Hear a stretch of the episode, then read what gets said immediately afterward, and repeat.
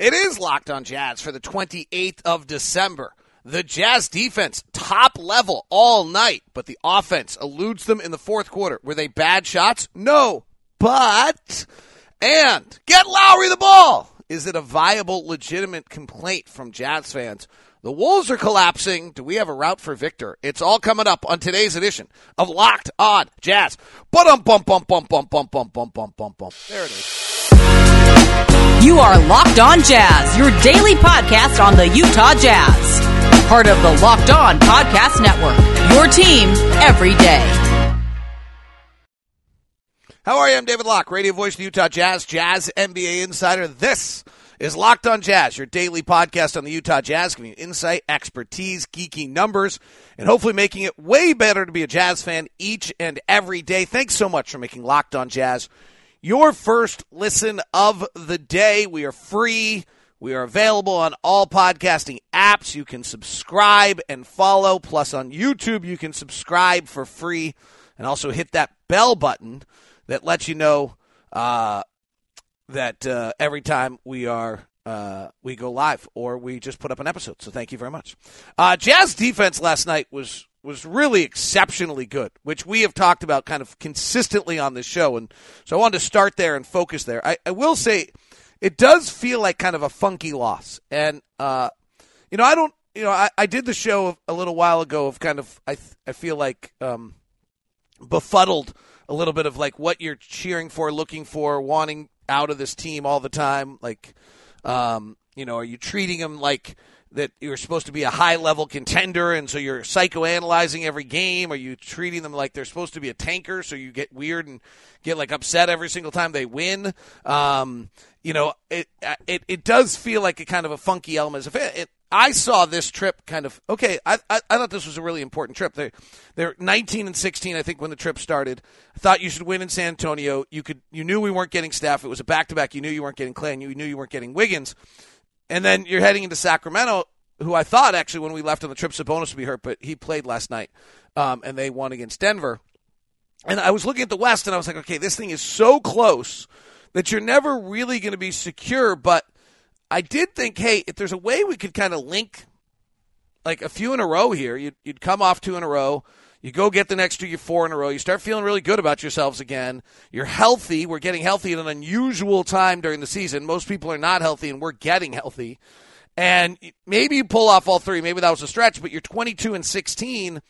You know, all of a sudden you're six games above 500. And when you start down this road, if you're 22 and 16, and you know this is not obviously going to happen now, but you you would have had, um, you know, what 44 games left. You go 22 and 22 the rest of the way. You you've you've suddenly won 44. You you go one or two more games over 500. You've won 46, 48, and you're in the playoffs, not the play-in. And I thought this was a really signature moment in time um, for us to be able to have that and kind of um, and to break through in that fashion. And so um, I, I think that it, it just having it not happen, I, I don't I don't want to overstate it that I think in, in some capacity this is a, um, you know, route changing um, three game stretch here these two losses, particularly because I don't think Danny Ainge and Justin Zanik and Ryan Smith have ever changed their route. I think they've always been on a 36 to 48 month route of, of building a championship level team. And it, at the same time, you know, I think it's a feeling that you're trying to, um, somebody is continually is calling me uh, on sorry I, and I keep stopping it.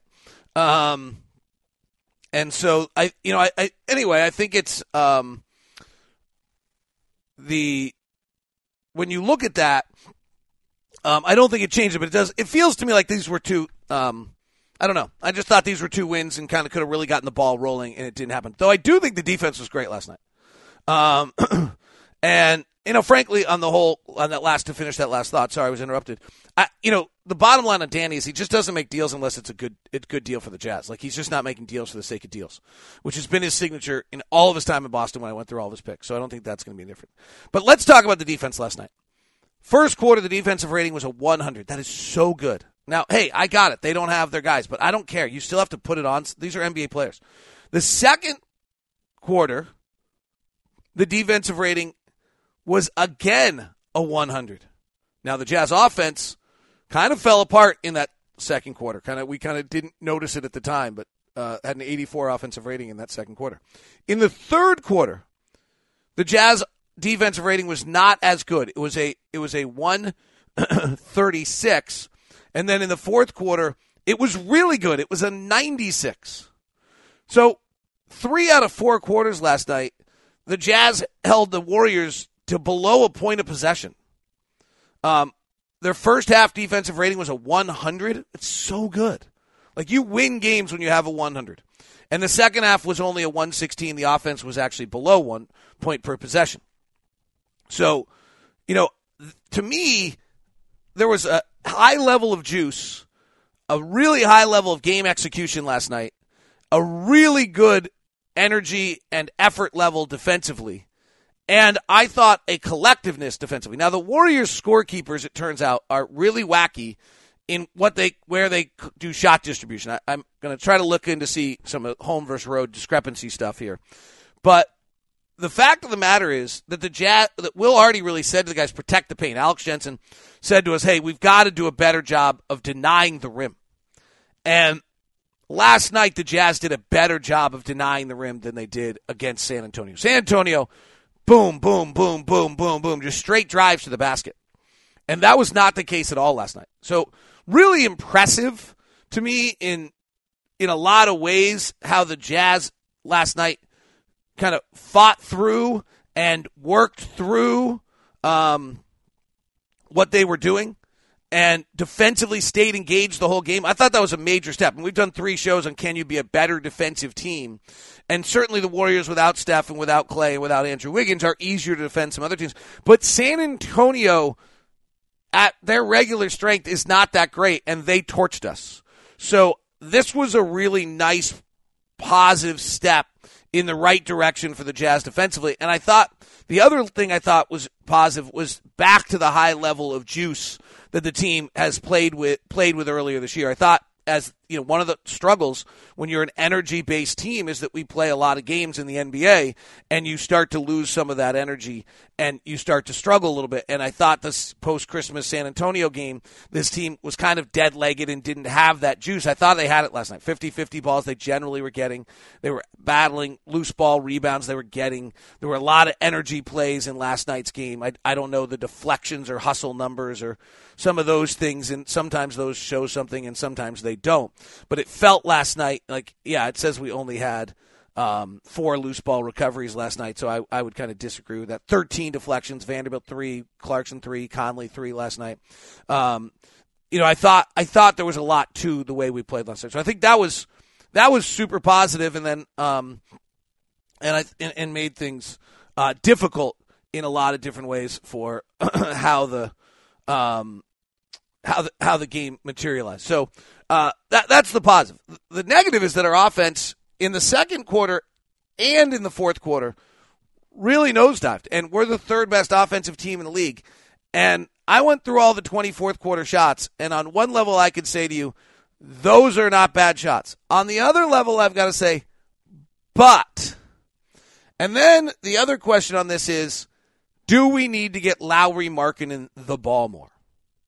So let's talk about those two things as we continue.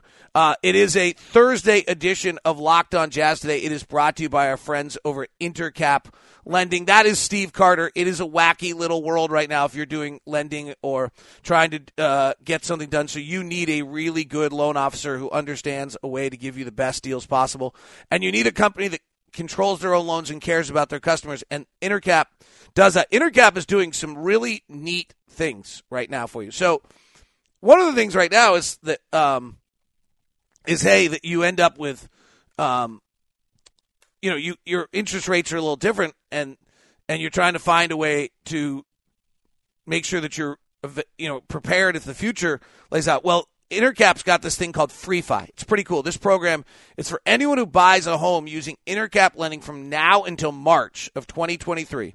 They'll have the ability, when interest rates drop back down, to take advantage of a refi and they'll waive all of the lender fees for the refi so that that means we will come uh, they'll cover all the processing and underwriting make sure that uh, they want to make sure you understand that, that the escrow tax insurance and title fees come from a different company but intercap would will help their clients um, that are on the fence of buying right now by making sure that you know that if you refi anytime between now and March of 2025, this offers up till the 2023, then in the two years that they'll give you, so two years to refinance, that they'll take care of all those fees. That's the type of level Intercap goes. Steve Carter is our personal loan officer. You can call him at 385 885 28. That's 385 885 28. NMLS number 11 seven eight six six six. Intercap lending or feel free to email me directly to get into our, in charge of our friends over at steve uh, with steve carter. Today's show is also brought to you by rocket money. Rocket money at one point was known as truebill. It is now rocket money. Truebill is uh, helps you out uh, with a it's a financing app uh, that finds and cancels your unwanted subscriptions, mentions, uh, monitors your spending, and helps you lower your bills all in one place. Over 80% of people who have subscriptions forget about a bunch of them, and then they end up paying and paying and paying. Well, Rocket money will follow that for you. They also monitor how you're spending, when you're spending, how your spending is increasing, decreasing. They notify you if a big purchase has gone down to make sure that you are aware. So stop throwing away your money. Cancel unwanted subscriptions and manage your, your expenses the easy way by going to Rocket Money dot com slash locked on NBA. I've got the app. I find it very useful. It's interesting to watch your spending. It's a little scary during Christmas. That's rocketmoney.com slash locked on NBA. Rocketmoney.com slash locked on NBA. Sorry, half my head was missing there. All right. I went through the 20 shots. And there's one level where I would say these were not bad shots. In fact, the two shot, like the shots I actually liked the least are the ones that went in. So Jordan Clarkson has like an impossible shot in the corner on a not great offensive possession. And then Malik Beasley or Nickeil Alexander Walker pulls up for a mid range hopper and uh, Rudy Gay takes a turnaround jumper out of the left block. Like, uh, and, and those three all went in. Like they all went in. I don't really I, I don't know. I, I got to talk to the coaches about this one. This one's really complicated to me. So I can find these shots and isolate them in a in a kind of vacuum, and like just look at Malik Beasley, right wing, de- decently open three, 40% three point shooter. That's a good shot. Okay. And say, all right, well, that's a good shot. And then I can take Lauri Markkanen, had an isolation early in the quarter, drove, spun over his right, left shoulder, hook shot. Like, okay, that's a good shot. And there's just a lot of those. Like, I mean, we can run through all. The Rudy Gay three from the upper right, that's a bad shot. Like, Rudy Gay is shooting 14% from three in the fourth quarter of a close game. He probably shouldn't take that shot. Now, he's not being guarded, and there's a level where if you're not being guarded, at some point in this league, you have to shoot. Okay? What I don't love about these shots and I don't really know what you're supposed to do about this, is I would like to see the ball switch sides. I would like to see some passes that aren't necessarily for the sake of getting a shot. I would like to see some more movement, some more touch, some more feel. This is a little bit of where we went the other night about when these we we had, you know, I think it was something crazy like 90 passes to shots, but only like 245 passes. And this is interesting because there's two different viewpoints on this. Like, there's the idea that you should make the pass for good to great. I'm not actually always convinced right now when I'm watching these possessions. I'm, I, I went through the 20 shots and I also froze them. Like, okay, if he moves it, where's it going? That there's always like a naturally better look to this. And you're asking guys to make a decision. Like one of the big things we talk about a lot is point five decision making. Well, are we literally just telling them that they're supposed to pass three or four times every single time before they take a shot? Like we're not playing seventh grade junior jazz. So I don't really actually, if I'm being transparent, know how to evaluate some of these shots because I don't, when I watched all of them, I was like, okay, decent shot. And I think Sarah Todd, uh, who's here with us on the road, did the same thing. And I think Andy Larson did a little bit of the same thing in his triple team. But at the same time, what I felt that I saw was a a bunch of possessions that did not have a lot of passes. Like I would have to go back through and I might do this on the bus to Sacramento today. Rewatch the fourth quarter in how many times did we have a possession that had multiple passes or changed sides of the floor? And there's some level to me where we've just actually got to do that. That your point five decision of whether you're going to pass or shoot, the ball's got to switch sides. It's got to move. It's got to get around. Like the best shots of the night came off of Kelly Olynyk in the post, moving it to Vando on a cut, and then he double clutched and missed the layup. and there was, and some of, and some of those kind of things. So, the Warriors threw 60 more passes than we threw last night. Like, so the Warriors generally were throwing one more pass of possession than we threw every single time down the floor. And I don't know the balance here in that can you can Will Hardy tell a team like, okay, we're throwing three passes before we shoot? They they would look at him like he's insane. But the essence of what we are is this team that's got to bounce it and ping it and have it bounce around a little bit and have everyone touch and have a soul. Like we talked about that soul early in the year. And that's kind of gone away. Like we're just not moving the ball like we once did. And so, but at the same time, Malik Beasley, who is not on right now, but is generally a 40% three point shooter. So Mike Conley comes off an action. The guy hugs into Conley, flips to Beasley. Beasley's wide open. Are we really telling him not to shoot? I don't. I don't know.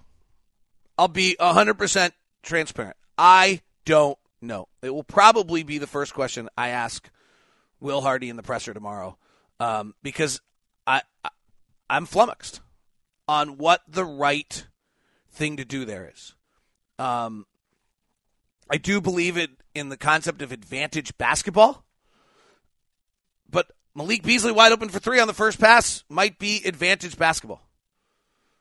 But last night was like our seventh fewest passes we've thrown in any game all year. And San Antonio was our 12th fewest passes we've thrown in any game all year. And Washington was like the fewest passes, or second fewest. Washington, I think, was the fewest passes we've thrown in a game all year. Um, and Cleveland in Cleveland was our second fewest passes. Like we've stopped passing the basketball. Now, again, the other number that I think is really important is passes to shots, potential assists, super high. So, like I think we had 92 passes to shots again last night. It's a crazy high number. San Antonio were at like 94, I think.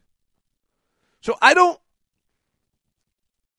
I I I I don't know how you coach this. I, I'm pretty certain and comfortable. I think we got to move it one or two more times every possession, but I don't have any idea how you coach that when you're trying to give guys freedom and you want them to play inside and have confidence. So I'm I'm I'm I'm flustered on that. It's a large component. Ron and I danced around it a little bit on the post postcast last night of getting Lauri the ball more. So one, he did take 22 shots. He did take six in the fourth quarter. Um,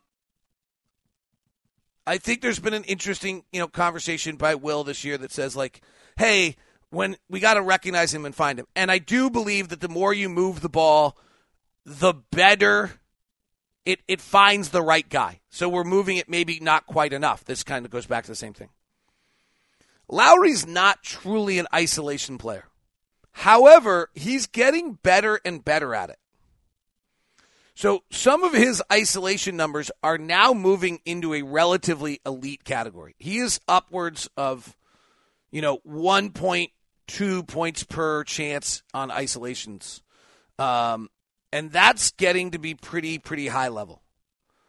Now, to me, that's probably a sign that we just are picking right spots and mismatches and things. And so maybe there's a level where you're going to have to get outside of this offense. Very contrary to what I just said about ping, ping, ping. It's going to be one pass, find the matchup in the post, and have Lauri go to work. Um, he's having a career high assist, and maybe he'll start to develop more passes on things like that. Um, and and maybe and maybe that's the answer. You're not giving Lauri the ball in the pick and roll. Like he's probably not run hundred pick and rolls all season. He's not someone you're you're handing it off to and giving him the ball in the pick and roll. He's never been particularly great at that. Your game with Lauri is a lot of off ball screening. You're giving him the ball on off ball screens. That's how he's getting his actions. And teams can defend that. You know, if they switch it, top block it, do some things, you can take Lauri out of some of those actions. And Lauri's actions are also catch and shoot. He's, you know, on fire from three until late. He missed three good looks, one in the corner, which he like is shooting 60% on. and the catch and shoot is going to happen if we ping, ping, ping, ping, ping, ping. So to put that all in a bow, isolate each of those shots individually, I don't think they were bad shots. I don't think there was enough of overall ball movement in that fourth quarter leading to those shots. And I think that built on then being rushed and not being as collective as you want to be. Like isolate them, they're fine. And you had, hey, we had an unusual sh- shooting night. You don't go four of twenty and one of something from three very often. But there could be more movement. But there are. It's not as though we're like breaking down, going isolation, one on one, selfish basketball because there are passes leading to shots. So it's pretty tricky. It's an interesting little dance there. And in regards to Lauri, maybe there is a time now where we occasionally just go into the post, but then that's very contrary to everything else we're saying where you're trying to ping it, move it, have everyone touch it, feel together, get the motion, get the movement, get the action. You're doing the exact opposite. Tough. I believe this is going to be a super interesting stretch here for this team and Will Hardy and like trying to work its way through like as we're healthy, who are we again, trying to regain the vibe. I think it's going to be really fun to watch. Uh, so we'll we'll see. Is there a route for the Jazz to actually have the best chance for Victor Wembanyama of any team out there. What? Is that possible still? We'll find out. We'll talk about it next. And late game watch last night uh, on an important late game watch in the NBA uh, as we continue here on Locked On Jazz. Today's show is brought to you uh, in part uh, by N to really NHTSA, which means absolutely nothing to you. Here's what matters: drive sober. You're hanging out with friends. Some people throw them back a few, maybe a few too many. Night's a little longer than you thought. And as the evening comes to an end and people start to head out, you think of calling for a ride. Nah, I live nearby. Nothing bad can happen. It's no big deal. Wrong. You might get pulled over. Worst, what's the worst could happen? Insurance goes up. No, no, no. Like bad, bad stuff can happen. You lose your job, total car, you kill someone. Everyone knows about the risks of drunk driving. The results are tragic and often deadly. However, they still don't stop everyone from getting behind the wheel under the influence. So that's why police officers are out there right now looking for impaired drivers on the roads to save lives. If you think you're okay to drive after a few drinks, think again. Play it safe. Plan ahead. Get a ride. It takes only one mistake to change your life or someone else's forever, and you don't want to do that. Drive sober or get pulled over. Locked on Jazz for your second listen today. Locked on Sports today. Thank you very much for tuning in. All right, I watched the Wolves last night, and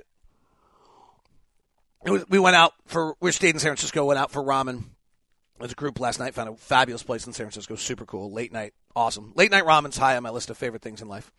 Um, so came back, watched the end of Minnesota um, and New Orleans last night. So interesting. Minnesota is now in their last ten games 0 and 7 when Rudy plays and 3 and 0 when he doesn't. Rudy was really good last night. So this one's not on Rudy at all. Minnesota was actually pretty good last night. They actually had the game under control. Zion Williamson was superhuman last night. He scored 14 straight points. They I love Willie Green. He runs basic stuff, but it's really really good. So they ran a set late in the game where it was Zion at the top, CJ McCollum under the basket, Valanciunas setting like an area screen, which means he's not coming to the ball. He's just set. Rudy's defending. Zion comes downhill at the at the Valanciunas pick, so he's coming with speed. There, he's clipping off whoever uh, Anthony Edwards, who's fundamentals defensively avoiding that wasn't great. Now Rudy's got to guard Zion coming downhill at speed while CJ McCollum exits the area and is back behind Zion wide open for three is um, whoever was the probably Jaden McDaniels, their best longest defenders on CJ, and he's now leaving the area, leaving Rudy no kind of having to handle Zion one on one, and Zion was too good. He scored 14 straight points. He was just amazing, including a three. Um, out of that, it was a neat, you know, it's a basic set. It's basically a Spain pick and roll, except for the fact that just the way they set it up by having CJ McCollum at the bottom on the baseline, you have the corners filled. This is getting X and OE, but it's interesting. You have the corners filled, so there's there's guys defending there. And by having CJ McCollum on the baseline, now when Zion comes downhill off the Jonas pick, there's just a ton of space, right? The, the, the other three defenders are all baseline. CJ exiting out the top side means that now all of a sudden his guys going with him, the other corner guys are there. There's really no help that can be given. Willie Green does a masterful job of moving help around so that they, you can't go to help on Zion. Um, it's a tough loss for Minnesota. They were up three, four, five, like late in the game. They kind of had it, and they just didn't make enough plays. They they they didn't have like horrific mistakes or you don't you didn't look at this one like Minnesota's had some losses this year where like Anthony Edwards doesn't get back defensively or there's some other things like that. Um, but it's a confidence kind of blow to them. And frankly, you know what really cost them the game more than anything else was just that Zion was was that great. Like Zion uh, was overwhelming. Anthony Edwards had an awesome dunk with 29 seconds left. McDaniel scored with 104 left. Um, the biggest play of the night, frankly, was uh, 116, 116, 41 seconds left, and D'Angelo or Russell throws a soft bounce pass to start an offensive play to Jaden McDaniels, and Zion guesses and picks it off at 18 feet. That was probably the super big mishap of the night where Minnesota just makes plays to lose. Like that was a big one. Um, I mean, that's a bad play by it's the entry pass to start the offense. It's a bad play by D'Angelo Russell. You've got to make sure um, that pass. But that's the only stop that New Orleans got in the final 233 of the game. Uh, otherwise, frankly, um, it was, and maybe one on Rudy on a moving pick, but otherwise they didn't get a lot of stops. It was just Zion was completely unstoppable late in the game, 119, 118. Um, they win it. Here's what gets interesting. And I, I'm going to just assume because Danny Ainge knows these things that he does this. The leveling of the playoff odds, right? The flattening of the playoff odds, or excuse me, the lottery odds, so that the top three teams right now, Detroit, Charlotte, and Houston, are all at 14% to get Victor Wembanyama. Means and I don't think the Jazz could do this, but just play for a second here. If the Jazz somehow slid into the bottom six here the rest of the way, I know that sounds like crazy, but the Jazz are actually only four games out of the bottom six at this point. It really depends what the Lakers do. And all the other teams that are in that are probably trying to win to some extent, except for Oklahoma City. If the Jazz got to the bottom, so they get to fifth or sixth, be hard to get much deeper than that. They have a 9% chance to Victor Wembanyama. If Minnesota continues to slide and gets to like 8 or 9 or 10. Okay, they're at 11 right now. Not not unheard of. Like now, sure, they're going to get KAT back and I had Minnesota as the number 1 team in the West. I still kind of believe they'll figure this out, but we're pretty deep into this and they get to that next level, that's like four or five percent. The Jazz suddenly have the exact same odds as the, one of the three worst the three worst teams in the league for Victor Wembanyama. The flattening of the odds at the top suddenly means that someone like the Jazz, who are compiling picks, have a pretty interesting little equation there. Right? So if you if Houston, Orlando, Detroit, or, or, or what last year were at 14%. If the Jazz are at sixth at 9%, and Minnesota somehow got to eighth worst record in the NBA at 6%, the Jazz would have a 15% chance at Victor Wembanyama and be the best odds of anyone out there. I don't think that the Jazz are going to get to the sixth worst record in the NBA, though I could write the script very easily for it to happen. And I don't think Minnesota's probably going to get to the eighth, but it's just a really interesting possibility here of the way this works with the flat lottery odds at the top at only 14% that it doesn't take a lot. Like, do I think that there's a chance the Jazz could end up with the seventh worst record in the NBA by the end of the season? Yep, I do. And do I think there's a chance that the Minnesota Timberwolves could end up with like the ninth or tenth worst record in the NBA? Yep, I do. And if you combine those two, that gives the Jazz a 12% lottery odds to get the number one pick. The number top three teams would be at 14, and the fourth team would be at 12.5. Like you'd have the fifth best odds to be. Now, it's not the same as be, the fifth best odds of being the one or two pick.